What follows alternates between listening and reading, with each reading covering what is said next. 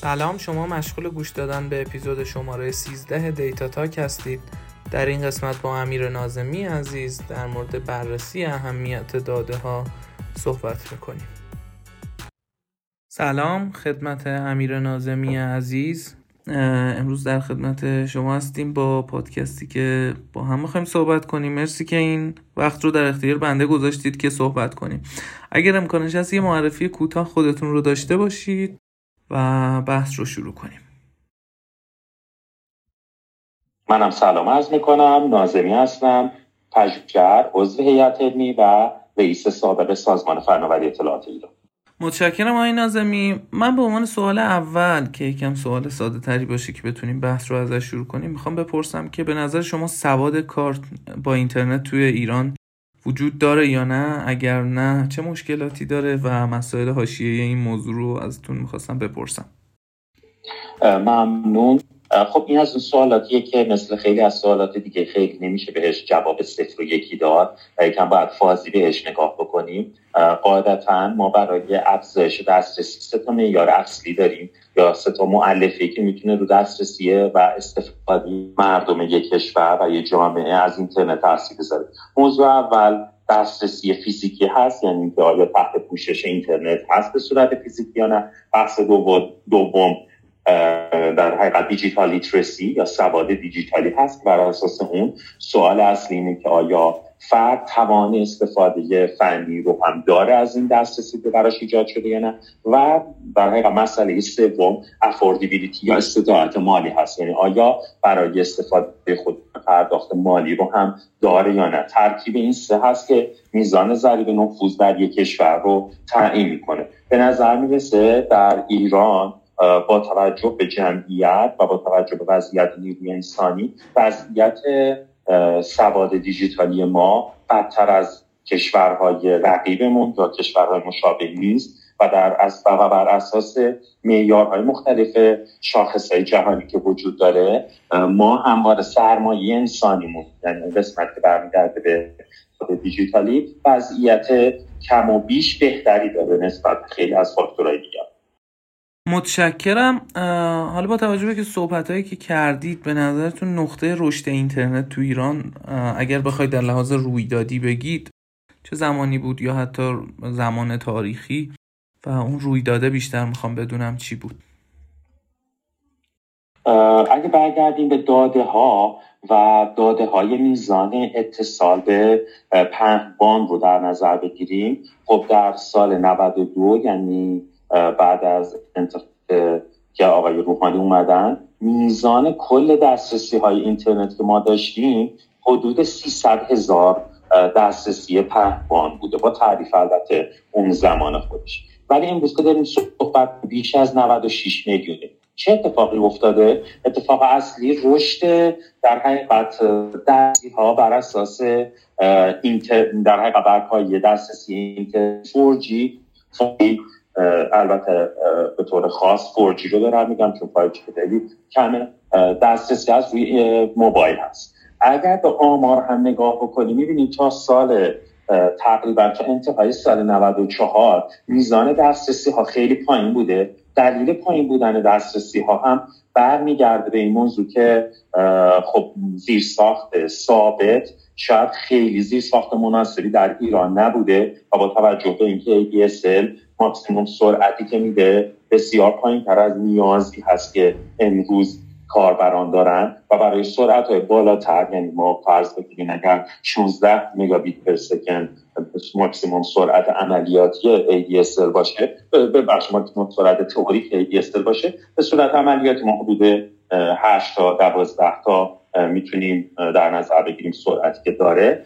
خب سرعت موبایل خیلی بالاتر بود و بعد از اینکه این آزاد سازی انجام شد و خب قبلش یه احکام شرعی هم وجود داشت در مورد ممنوعیت استفاده و بعد از قطع اون مشکل می‌تونیم بگیم از انتهای سال 94 هست. میزان دسترسی به طرز زیادی رشد پیدا می‌کنه و به خاطر همینه که اگه باز به آمار جهانی نگاه بکنیم آماری که سازمان مخابرات جهانی آی سه سال پشت سر هم یعنی سالهای 96 97 98 و 99 یکی از دو کشور پررشد جهان هست از حیث دست.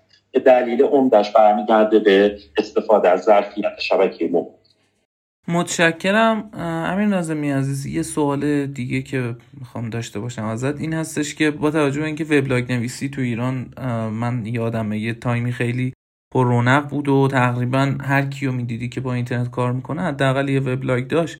به نظر چه تأثیری این وبلاگ نویسی روی وب فارسی داشت و الان در حال حاضر اوضاعش چجوریه؟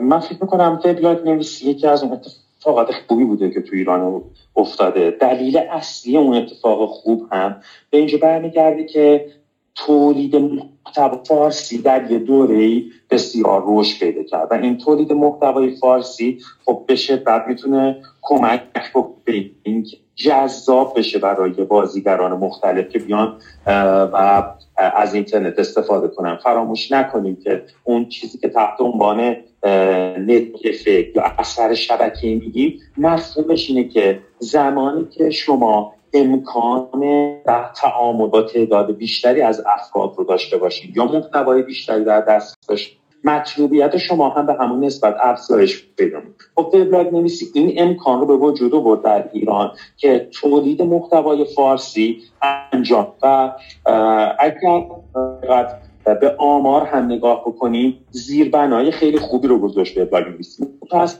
بعد از اینکه فعالیت وبلاگ ها برای مدتی محدود شد خب می‌بینیم که رتبه زبان فارسی ایران هم یا رتبه زبان فارسی در دب هم ببخشید ایران هر دب هم میاد پایین. مثلا آمار سال 2014 یعنی سال 92 رو وقتی نگاه می‌کنیم می‌بینیم که جایگاه زبان فارسی دیگه رسیده به زبان چهاردهمی که در دنیا هست و فقط هشت دهم درصد از محتوای وب فارسی هست. البته الان باز دوباره وضعیت بهتر شده یعنی آمار امسال رو که نگاه می‌کنیم در به نوعی در سال 2021 رو دارن الان گذشته. وقتی ما نگاه می‌کنیم می‌بینیم که زبان فارسی تبدیل شده به هفتمین زبان در حقیقت وب که الان که داریم حرف می‌زنیم دو درصد محتوای وب رو داره که خب بیشتر هست از نسبت فارسی زبان ها اگر اینو مقایسه کنیم با زبان های غیر انگلیسی چون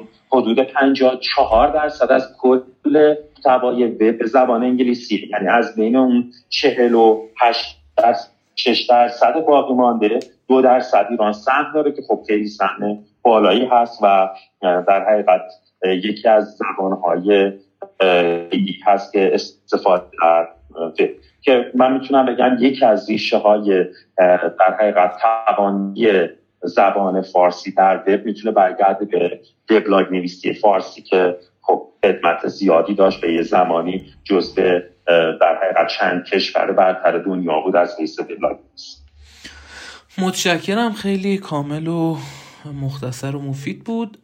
به عنوان سوال بعدی که خیلی هم ارتباط داره به سوال قبلی می‌خواستم بدونم که به نظرتون تولید محتوای آموزشی یا حالا هر محتوایی که از نظر کاربر مفید باشه و دانش حداقلی و یه فرد داشته باشه و بخواد رشد بکنه تو فضای وب فارسی کافی هست یا هنوز فقر محتوا داریم؟ نمی‌تونیم بگیم که هیچ وقت می‌رسیم به جایی که در حقیقت بگیم دیگه هیچ مشکلی برای دسترسی محتوا وجود نداره. حالا این در زب مورد زبان فارسی حتی اگر شما در مورد زبان انگلیسی هم صادق هست. یعنی من میزان تقاضایی که بود دارد و همیشه هایی که برای گروه های مخاطب عمومی تر هست ابتدا مورد توجه قرار می‌گیره و هر چقدر میگذره تخصصی تر که میشه در حقیقت اون در حقیقت تخصصی شدن باعث میشه که تقاضا بیشتر بشه. پس همواره تقاضا بیش از عرضه یک انجام میشه. به خاطر همین نمی‌تونیم چنین چیزی رو بگیم. و شاید مهمترین موضوعی که شاید بشه اینجا بهش اشاره کرد اینه که ما باید توانمندی تولید و حمایت از فرایندهایی رو داشته باشیم. این فندها کمک می‌کنه به تولید محتوا. وگرنه هیچ وقت به نقطه ای نمی‌رسیم که بگیم الان محتوای تولید شده کاملا پاسخگوی نیازهای ما هست. بله متشکرم. یکم سوالات رو می‌خوام تخصصی تر بکنم و برسم به داده ها و حالا ارتباطشون با کسب و کارها. به نظر شما اهمیت داده ها تو دنیای امروز که حالا سال 2022 هست که الان داریم صحبت می‌کنیم. برای کسب و کارها چی هستش و در مورد اونها اگه بیشتر صحبت کنیم خیلی عالیه. اصلی ترین دارایی که می‌تونیم بگیم شرکت های در حقیقت فناوری اطلاعات و شرکت های این هزاره جدید ازش برخوردار هستن. داده هست. داده می‌تونه حتی تبدیل بشه به اصلی ترین سرمایه و اصلی ترین منشأ سرمایه اقتصادی که یک بنگاه داره. پس از این حیث داده خودش فی نفسه اهمیت داره و اگر بخوایم بهمون از منظر دیگه نگاه کنیم هر شرکتی که یک داده کلان داشته باشه و این داده کلانش مرتب و به روز update بشه و به روز رسانی بشه می‌تونیم بگیم که یک شرکت می‌تواند به صورت بالقوه یک شرکت فناوری اطلاعات باشه. یعنی اگر یک شرکت تولید فولاد بتواند داده های مناسبی تولید کنه از فرایند تولیدش گرفته تا میزان در حقیقت در اون پسماندهاش و فرایند تولید و ویژگی های تولیدی که داره انجام میده. اگه تبدیل بشه به بانک های داده خب بانک های داده می‌تونه توسط سایرین هم استفاده بشه و از این حیث می‌تونیم بگیم حتی اون شرکت فولاد هم یه شرکت فناوری اطلاعات با اهمیت داده رقابت بر اساس جذب و بر اساس قدرت پردازش بیشتر داده شکل گرفت.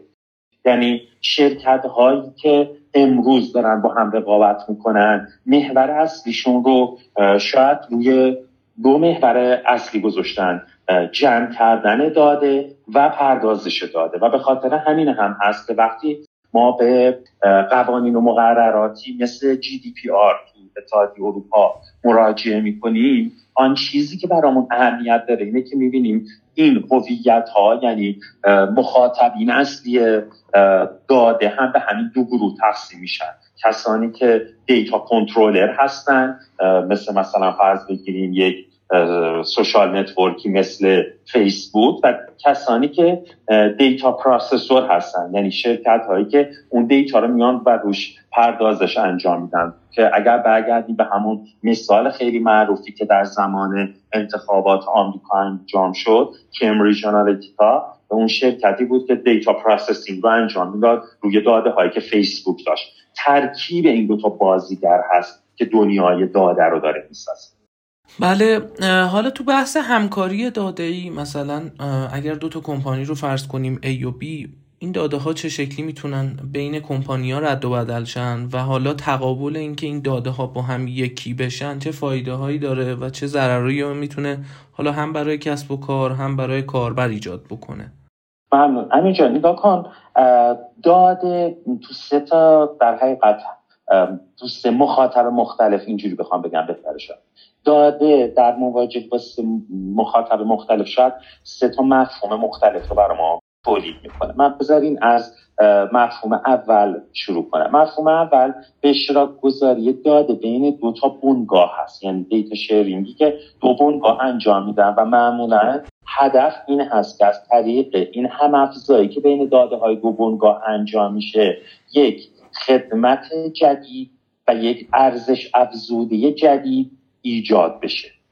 خب تو مدل های مربوط به bundling که خیلی موقع ها متداول هست بین شرکت های IT اتفاقی که میفته دو تا شرکت می‌توانن این دادشون رو وقتی با هم ترکیب می‌کنن ازش یا دانش جدید تولید بکنن بر اساس process ی که انجام میشه. و یا بتوانند خدمات بهتری رو ارائه بدن. به عنوان مثال اگر که شما داده های مربوط به علاقه مندی های حوزه موسیقیتون رو یکی از این پلتفرم ها داشته باشه و علاقه مندی های مربوط به حوزه سینماتون رو مثلا آی ام دی بی رو دیگری داشته باشه و به شرطی که شما اجازه داده باشید یعنی حریم خصوصی شما نقض نشده باشه. ترکیب این دو داده قاعدتا می‌تواند به شما پیشنهادهای بهتری رو بده. چون فهم بهتری از سلیقه شما پیدا می‌کنه و حتما هم اون شرکت مثلا موسیقی که شما دارین ازش موسیقی گوش میدین مثلا اسپاتیفای هم با استفاده از سلیقه موسیقی های شما هم با اضافه کردن سلیقه سینمایی شما که مثلا از B گرفته خب قاعدتا می‌تونه موسیقی های بهتری رو که مطابق سلیقه شما هست بهتون پیشنهاد بده. این اولین سطح از در حقیقت به اشتراک گذاری داده است. یعنی جایی که دو تا شرکت دو تا پلتفرم خصوصی سعی می‌کنن از طریق اشتراک گذاری دادهشون یه ارزش افزوده دیگری رو ایجاد بکنن. که این ارزش افزوده دیگر منجر میشه که شما خدمات بهتری رو دریافت کنید این میشه سطح. سطح دوم رابطه هست که بین دریافت در حقیقت بین اون شرکت داده ای اون شرکتی که داره رو داده کار می‌کنه و دولت یا به زبان دیگر در نظام حکمرانی به وجود. چرا این نوع داده اهمیت داره؟ به خاطر اینکه خیلی از داده ها عملا در اختیار دولت هست و به صورت خودکار و به صورت دوره ای هم این داده ها آپدیت میشه. بزنیم یک مثال بزنم. این مثالی که تو دوران کرونا شاید برای همه اتفاق افتاده. مثلا من می‌خوام هوا بلیط هواپیما بگیرم از شهر مثلا تهران برم اصفهان. خب اگر که یک سرویسی وجود داشته باشد که دولت بیاد و کسانی که مبتلا به کرونا هستند رو اطلاع بده هم به شرکت های هواپیمایی هم به آژانس های مسافرتی که فروشنده بلیط هستند خب سلامت کل جامعه می‌تواند رشد پیدا بکنه. به خاطر اینکه افرادی که کرونا دارن توی محیط دربسته منجر به سرایگران نمیشن و خطر جمعی رو کاهش می‌دهد. یه نوعی از به گذاری داده است که یک سمتش دولت هست و یک سمت دیگرش کسب و کارها هستن. تو این مدل از خدمات که می‌تونیم بهشون بگیم مدل های G تو B تو C یعنی اون G تو B بین دولت و بخش کسب و کار وجود داره و بی تو سی بین بخش کسب و کار و شهروند وجود داره که اینها توی یک زنجیره قرار می‌گیرن. کیفیت زندگی شهر رو زایش شده و همزمان البته می‌تواند به خلق ثروت هم بیانجامد. چرا خلق ثروت؟ به خاطر اینکه این وجود میاد که کسب و کارهایی شکل بگیرن که اگر دولت اون داده ها رو به اشتراک نگذاره امکان شکلگیری اون کسب و کارها به وجود نمیاد. مثلا اگر شرکتی وجود داره که می‌تونه به صورت API بیاد این داده ها رو از دولت بگیره و در اختیار کسب و کارها قرار بده البته با حفظ حریم خصوصی. خب این شرکتی که امکان وجود نداره اگه دولت نتواند داده های خودش رو به اشتراک بگذاره. البته خلق ثروت فقط محدود نمیشه. خلق ثروت به صورت پنهانی یا به صورت غیر مستقیم هم داره انجام می‌گیره باید توجه داشته باشیم که تعداد افرادی مبتلا نمیشن و در نتیجه هزینه های درمانی وجود نداره. یک نوع دیگه از خلق ثروتی هست که به داره ارائه میشه. پس ما کسب و کار رو یک بار اشتراک دادش رو بین یک بار با یک کسب و کار دیگه باید ببینیم.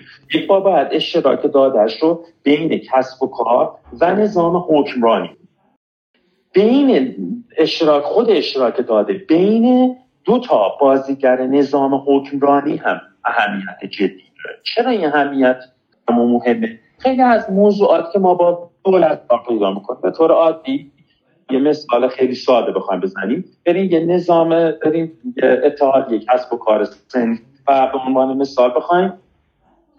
یک کاری رو مثل ایجاد یک رستوران یا کافی شاپ رو شروع بکنید و بریم مجوزش رو بخوایم بگیریم. وقتی می‌خوایم مجوز اون واحد سنفی رو بگیریم شما مجموعه از مستندات و مجموعه از مدارک رو باید تحویل نهاد صادر کننده مجوز بدید. به عنوان مثال اون احتمالا ازتون از سوء پیشینه تا کپی شناسنامه و کارت ملی و مدرکتون رو بیمه و دوره های آموزشی که رفتیم مالا سازمان فنی دیدیم رو می‌خوام شما نگاه کنید برای اینکه یک کسب و کار بزنید شما به مجموعی از داده ها احتیاج دارید که این داده ها بین نهادهای مختلفی توضیح. مثلا یک وقتی من اینجا دولت میگم منظورم دولت الکترونیک فراتر از قوه مجریه هست و کل حاکمیت رو هم در بر مثلا اطلاعات مربوط به سوء پیشینه شما قاعدتا تو جایی مثل نهاد انتظامی به شما نظامی وجود داره بخش از اطلاعات شما مثلا اطلاعات تحصیلی که ممکنه در وزارت علوم یا وزارت آموزش و پرورش وجود داشته باشه. بخش دیگه از دادتون مثل اطلاعات سجلیتون اطلاعات مربوط به کارت ملی و شناسنامهتون قاعدتا تو سازمان ثبت احوال یعنی دولت در وزارت کشور وجود داره. بین اینها هم لازمه که به اشتراک گذاری داد اتفاق بیفته و از طریق این به اشتراک گذاری داده عملا رفاه شهروند افزایش پیدا بکنه و به همراه خودش نتایج دیگری هم داره. مثلا افزایش شفافیت یا کاهش فساد از طبعات دیگری هست که از طریق اشتراک گذاری داده اتفاق. متشکرم. خیلی کامل گفتید در مورد این بخش. حتی این سوالی که می‌خوام بپرسم و یه بخشی شد توی سوال قبلی جواب دادید ولی منحصرا می‌خوام بپرسم که داده های دولتی چجوری می‌تونه به کسب و کارها کمک بکنه و در واقع کار اونها رو رشد بده و یه سری خدماتی رو به اونها اضافه کنه که ندارن؟ این داده های احتمالا داده های هویتی افراد بیشتر و چیزهایی که فرمودید ممنون. اگر بخوام از یک مثال استفاده بکنم شاید یه مثال خیلی معروفش استفاده از داده های مکانی توسط شرکت های مسیریاب هست. خب خیلی از اپلیکیشن های مسیریاب برای اینکه به شما راهنمایی کنن که مسیر بهینه رو انتخاب کنید مجموعه از داده ها دارن. و خیلی از اوقات این داده ها می تواند در شرایط خاص فراتر از مسیریابی کمک کنه به شما که امنیت یا ایمیلیتون هم حفظ بشه. یه مثال خیلی شاید شنیده شدهش برمیگرده به مسیرهایی که در زمان سیل در نوروز سال 98 توی کشور به وجود اومد و خب یک بود خیلی جاها سیل اومده بود و مردم دوست داشتن راهی رو برن یا جایی استقرار پیدا بکنن که ریسک سیل براشون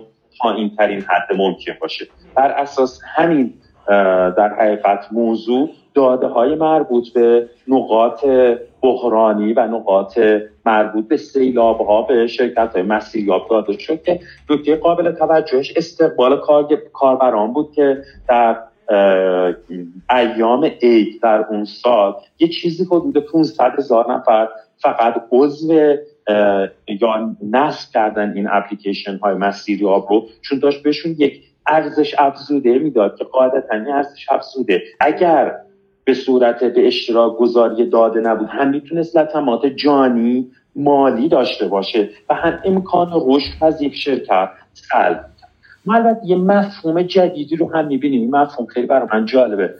در حقیقت آقای نوهراری توی این کتاب 21 درس برای قرن 21 یه مفهومی رو بهش اشاره می‌کنه که اون مفهوم قابل توجه تحت عنوان مالیات برداده.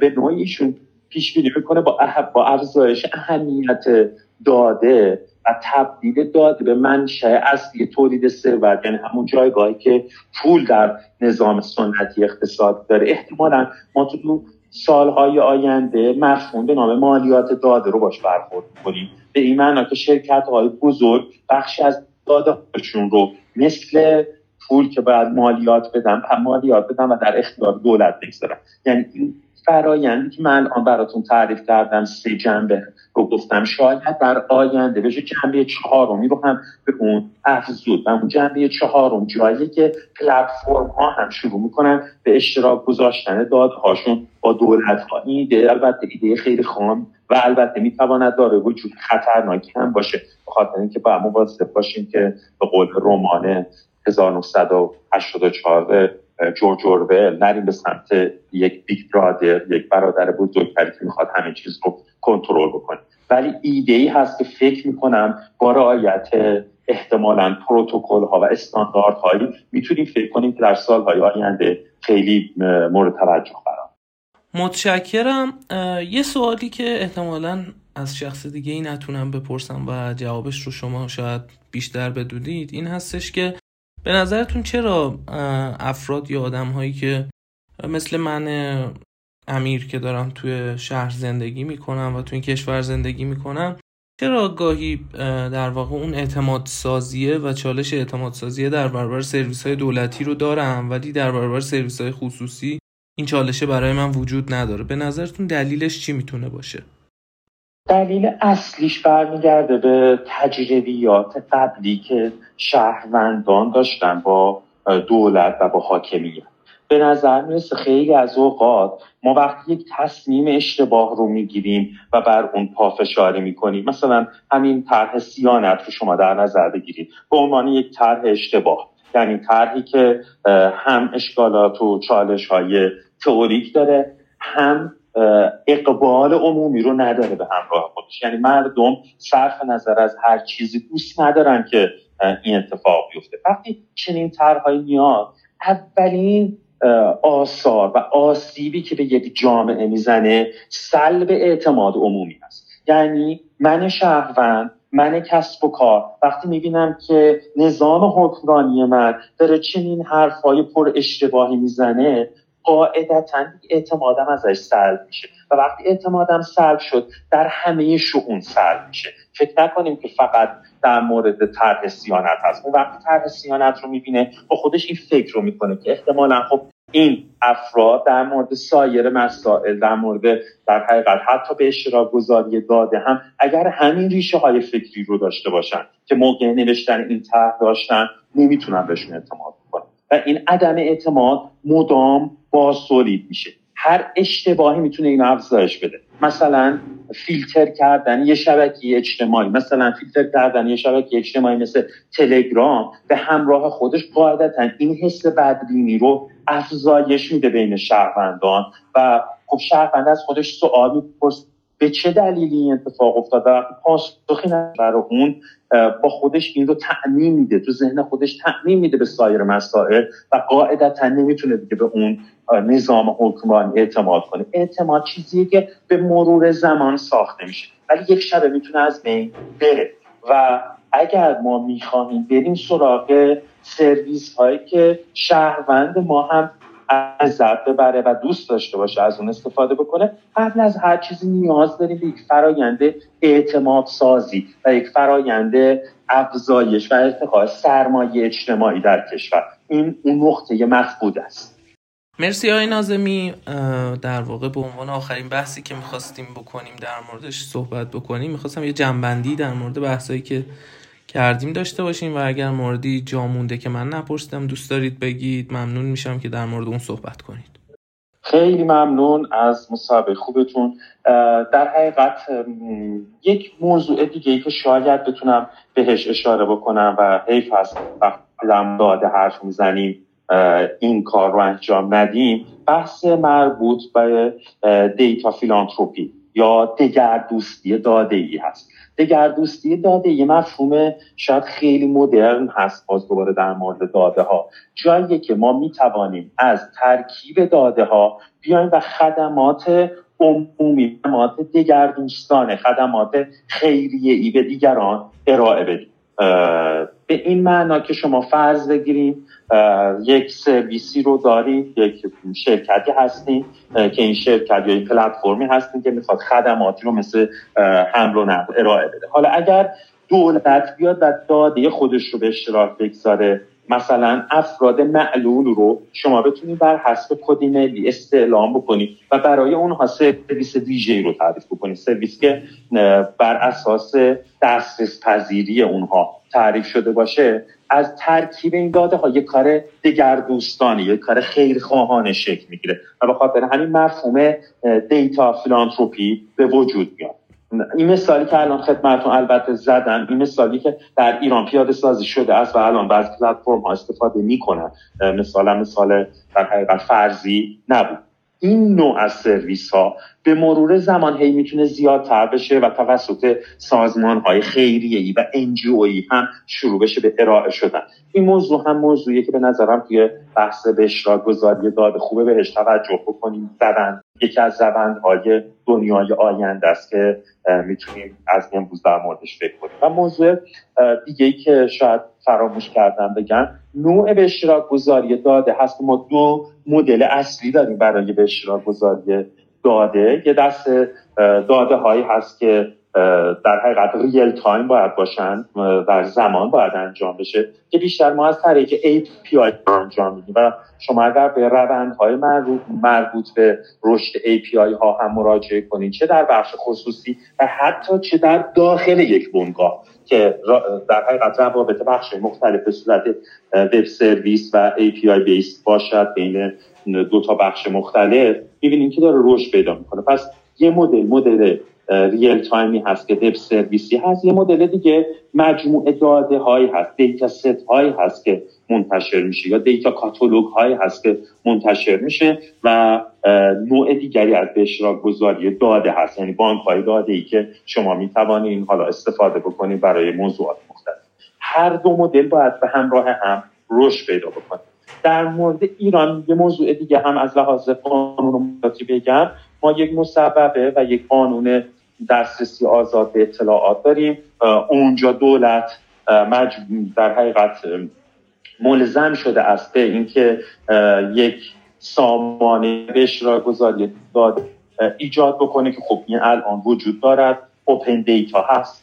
شما به سایت open data که مراجعه به سایت سازمان فناوری اطلاعات ایران که مراجعه کنید یکی از زیر مجموعه ها یکی از سامانه هایی که در اون صفحه معرفی شده بحث data هست. اون می‌تونیم بریم و data catalog ها و data set هایی که بخش مختلف دولتی آزادسازی کرده ان رو بهشون دسترسی داشته باشیم. امروز که باتون صحبت می‌کنم فکر می‌کنم بیشتر از 1500 data set و data catalog اون مجموعه وجود داره که خب این چهار سال پیش صفر بوده است و خود این نشون میده که چقدر اهمیت داره در مورد استفاده از API های دولتی هم روی GSP در حقیقت دولت این وجود داره. باز دوباره به سازمان فناوری اطلاعات بریم و اطلاعات مربوط به GSP رو شما مشاهده بکنید می‌بینیم که اونجا هم بیش از هزار API دولتی وجود داره که به صورت تایم دیتا در اختیار سایر دستگاه های دولتی یا بخش خصوصی قرار میده. بخش خصوصی هم امروز داریم صحبت می‌کنیم بیش از 200 بخش خصوصی پابلیک جی اس بی یا همون گذرگاه سربا ما اسمش رو گذاشتیم به سکوی سربا اون زمان اسمش رو گذاشته بودیم. یعنی جایی که بخش خصوصی از طریق اون API دریافت بکنه. این 200 شرکت حضور دارن و دریافت می‌کنن. اینها در حقیقت همه اینهایی که داریم میگیم نشانه ها و شروع یک راه خیلی طولانی هست. شروع به اشتراک گذاری داده نه چیزی بیشتر از اون. و امیدوارم که با حساسیت این موضوع اتفاق بیفته. یه موضوع آخرم شاید بعد نباشه بهش اشاره بکنم که اوپن دیتا با فری دیتا فرق داره. وقتی ما میگیم یه داده آزاد میشه الزاما به من رایگان هم باشه. ممکنه یه داده اتفاقا رایگان نباشه پولی باشه ولی ازش سایرین بتوانن استفاده. مرسی های نازمی که وقتتون رو در اختیار من گذاشتید. اگر دوست دارید فرید رو به عنوان مهمون توی قسمت های دیگه به من معرفی کنید خیلی ممنون میشم. از اون آدم اسم ببرید و این موضوع هم اختیاری هستش.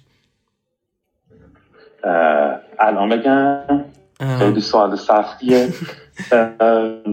این بحث شاید خیلی موقع ها بد نباشه که ما از مدیرای شرکت های در حقیقت چنلیتی که در ایران فعال هستند هم مهمان هایی داشته باشم خیلی موقع ها من دیدم این شرکت ها رو ما نادیده می‌گیریم توی تولید محتوا. بدون حالا یک دفعه دارم پیشنهاد میدم ولی فکر می‌کنم آقای امیر افشار در حقیقت مدیر عامل اریکسون ایران شاید فرد جالبی باشه برای برنامه متشکرم. مجدد بابت وقتی که در خدمت من قرار دادید و با هم گفتگو کردیم. امیدوارم روز خوبی داشته باشید و متشکرم. قربونتون. سلامت باشین. مرسی. خداحافظ.